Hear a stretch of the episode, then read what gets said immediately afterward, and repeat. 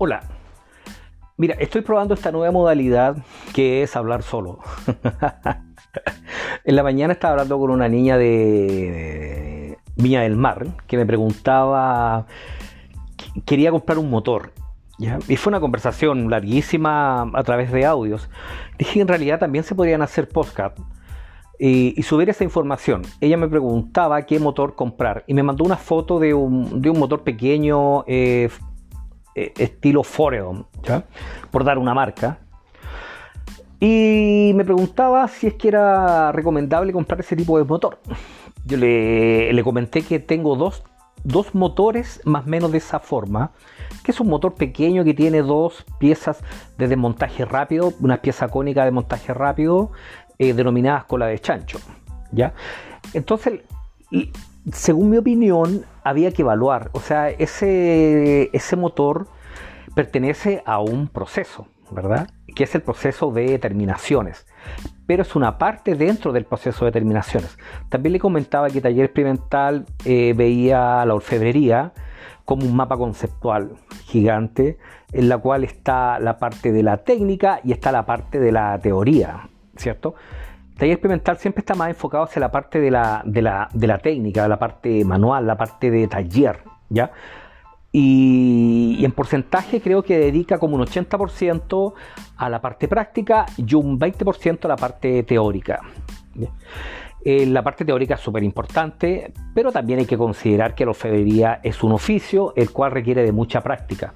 También eh, pensaba que es como la música. Te, pueden decir, mira, una nota sol se hace de esta forma, o una quinta de sol se hace de esta forma, pero tú para lograrlo tienes que practicar y practicar y practicar. Dentro de la orfebrería es lo mismo. Eh, también dentro del aspecto de las artes hay que tener tolerancia a la frustración. En algunos casos no nos resulta la primera. Es más, a veces no nos resulta ni a la segunda. Es más, a veces no nos resulta ni a la tercera. Es más, a veces no nos resulta ni a la cuarta vez. Y a la quinta ya logramos eh, obtener resultados más o menos aceptables. Entonces estábamos hablando del motor y yo le, comentaba que ese motor específicamente es para, para el proceso de terminaciones, una parte del proceso de terminaciones. ¿Ya? considerando que el proceso de terminaciones es el más importante, según mi opinión, de todos los procesos de la orfebrería, ya que ahí está la clave del éxito. Si tú tienes una buena terminación, vas a ser más competitivo en relación al resto, ¿cierto? Y en ese aspecto, ese motor de pulido había que evaluarlo. Según mi opinión, al conectarse a la red eléctrica 220-60 Hz, esa herramienta ya pasa a ser una maquinaria. Para esa maquinaria hay que considerar que está en el proceso de terminaciones, donde van a intervenir herramientas, insumos, materia prima e implementos de seguridad. Se puede considerar que el motor es una herramienta. ¿Cuáles serían los insumos para trabajar con ese motor? Serían los pañetes. Ahora me, preguntaba ella eh, qué tipo de pañetes tengo que utilizar. Y yo le respondí que en la orfebrería es difícil encontrar algo genérico, como que eso es lo que necesitas. No es como decir es el astillero, sino que en la orfebrería ocupamos distintos tipos de astilleros dependiendo del proceso o dependiendo del trabajo. Eh, inclusive pasa hasta con los arcos de sierra. En algunas ocasiones es mejor trabajar con un arco de sierra de 60 milímetros y en otros casos es mejor trabajar con un arco de sierra de 100 milímetros. Pasa lo mismo con los pañetes. Tienes que definir primero para qué quieres el pañete, si va a ser un pañete para pulir o va a ser un pañete para brillar. Muchos confundimos eso y pensamos que pulir y brillar es lo mismo. Pulir tiene mayor capacidad de, eh, de desbaste, eh, tiene mayor capacidad abrasiva que el pulido. Si una pieza está un poco está mal terminada o le falta terminación, si tú la brillas, las rayas van a quedar ahí, van a quedar brillosas las rayas, ¿sí? Pero van a estar ahí. Para eso te faltó un proceso de pulido. Entonces, en el aspecto de las terminaciones, según mi criterio, siempre tienes que abordarlo en primera instancia con un limatón media caña de 6, posteriormente trabajar con limas matriceras y después ir pasando a lijas, una lija 360, una lija 600 y una lija 1200, que es para ir bajando el poder de abrasivo, el poder de desbaste. Y posteriormente puedes pasar al pulido y después al brillo, que no, es lo mismo. Entonces le decía que para el pañete el ideal era definir qué, qué, material, qué materia prima ibas a utilizar. Estamos hablando de los insumos. Entonces, por ejemplo, si quieres, eh, quieres pulir, eh, o sea, eh, pulir cobre, el ideal es un pañete de mezclilla. Si vas a pulir plata, el ideal son pañetes más blandos de, algodón, que comúnmente son de color blanco o son color amarillo. Si vas a pulir pañete de mezclilla. Otro aspecto importante para ese motor pequeño es que el pañete no puede ser mayor a, a 3 pulgadas el, diámetro del pañete. Comúnmente venden estos pañetes que son como de tres cuerpos. Entonces tú puedes separar los pañetes y te van a quedar tres pañetes. Ahora si es de cuatro cuerpos, obviamente te, eh, van a quedar cuatro pañetes. Eso es lo primero, los pañetes. Eh, a, la mano con los pañetes también están las escobillas. Las escobillas pueden llegar donde los pañetes no, llegan, ¿cierto?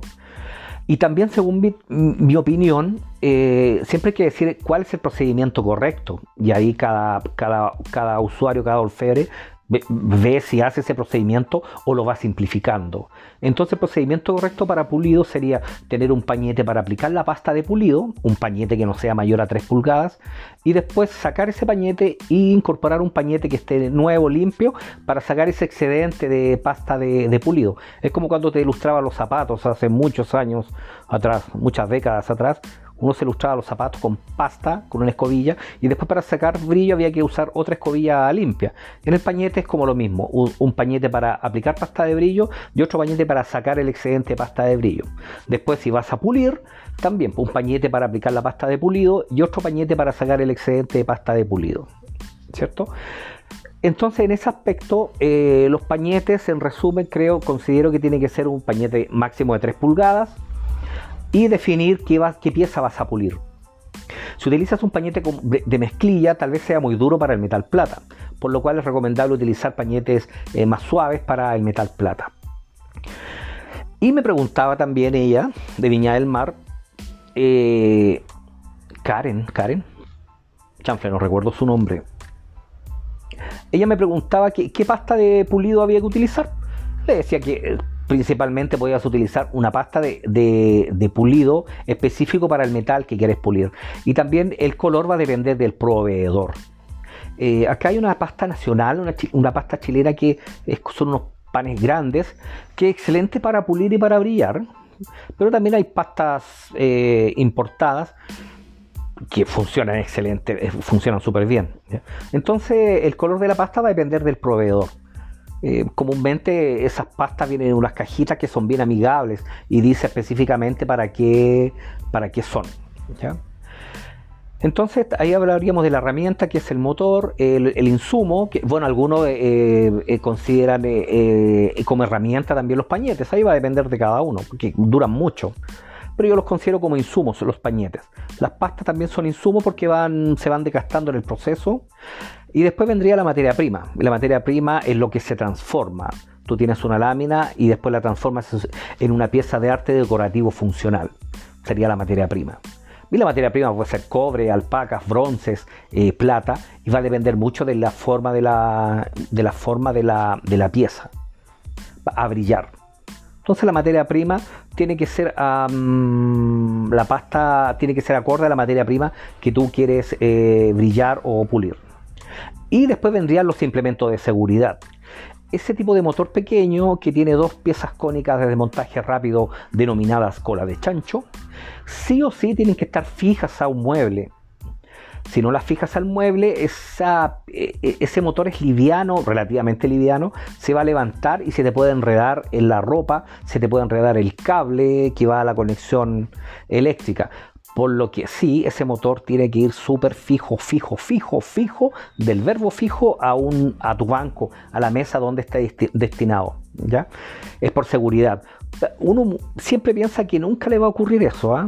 pero sí ha ocurrido porque yo lo he visto. Llevo eh, todo el tiempo que llevo trabajando en esto, que son varias décadas, son como tres décadas, sí he visto muchos accidentes. Afortunadamente nunca he sufrido un accidente considerado grave, sí me he cortado los dedos por no usar cinta protectora de dedos, por ejemplo.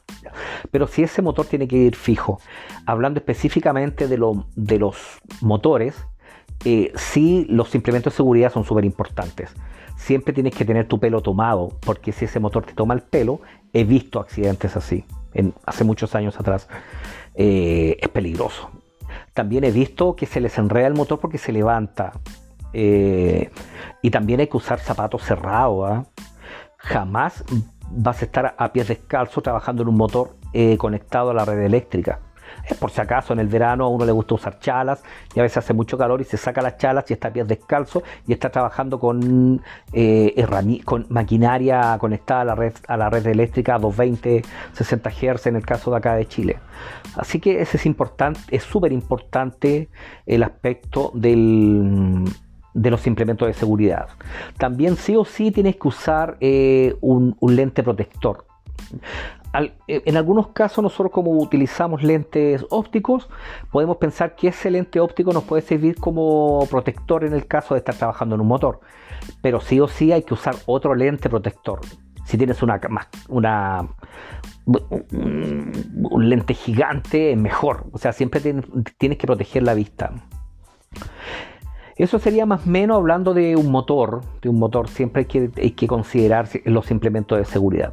En resumen, este motor se considera como una herramienta maquinaria, eh, los insumos serían los pañetes, que va a depender de lo que quieras pulir, y las pastas también. Y los implementos de seguridad. También hablábamos de los motores de brillos, pero eso ya daría para otro, para otro podcast. Espero que les haya gustado. Un fuerte abrazo y nos estaríamos viendo luego. No, nos estaríamos viendo, no, nos estaríamos escuchando, nos estaríamos escuchando luego. El ideal del podcast que es más fácil que hacer un video, porque en el video entra, eh, se genera la luz, eh, hay que estar peinado, hay que usar camisa. En cambio en el podcast puedo estar perfectamente eh, en mi dormitorio, descansando y realizando este, este podcast. Así que un fuerte abrazo, nos, nos escuchamos luego.